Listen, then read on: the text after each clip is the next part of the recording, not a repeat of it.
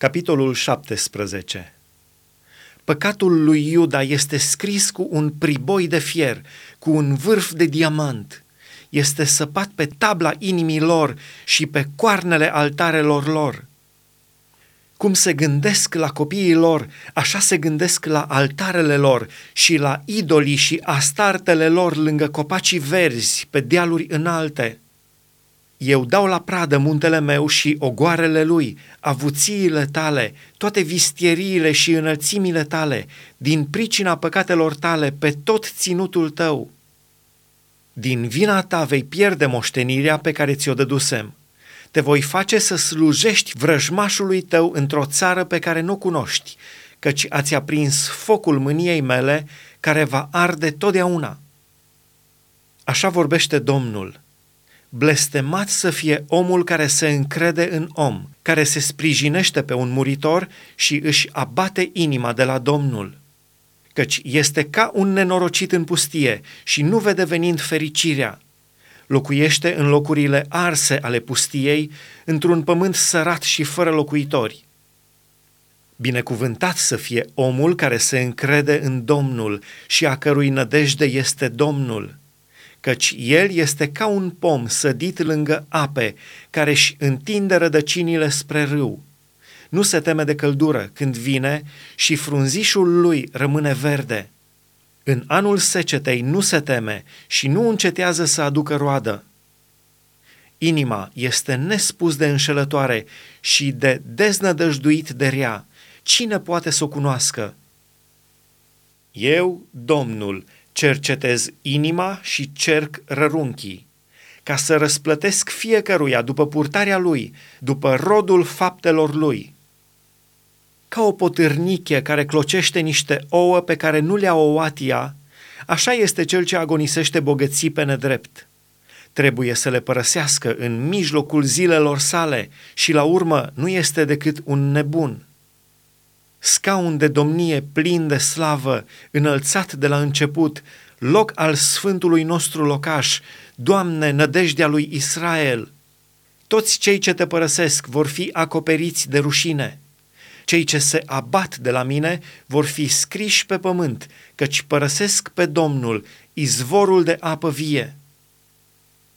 Vindecă-mă Tu, Doamne, și voi fi vindecat. Mântuiește-mă Tu și voi fi mântuit căci Tu ești slava mea.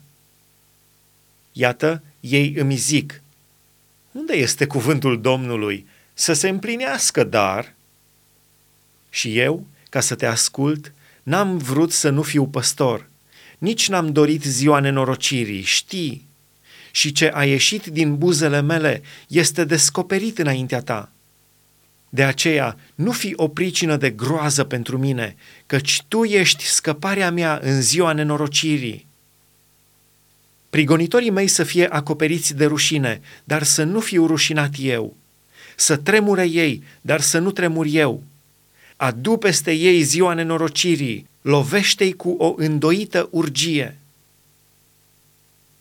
Sfințirea sabatului Așa mi-a vorbit Domnul – Du-te și stai la poarta copiilor poporului, pe care intră și ies împărații lui Iuda și la toate porțile Ierusalimului și spune-le, Ascultați cuvântul Domnului, împărați ai lui Iuda, tot Iuda și toți locuitorii Ierusalimului, care intrați pe aceste porți. Așa vorbește Domnul – luați seama în sufletele voastre să nu purtați nicio povară în ziua sabatului și să nu aduceți în lăuntru pe porțile Ierusalimului.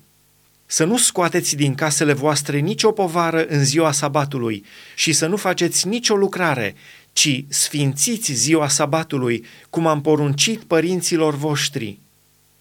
Dar ei n-au ascultat și n-au luat aminte – ci și-au înțepenit gâtul ca să n-asculte și să nu ia învățătură.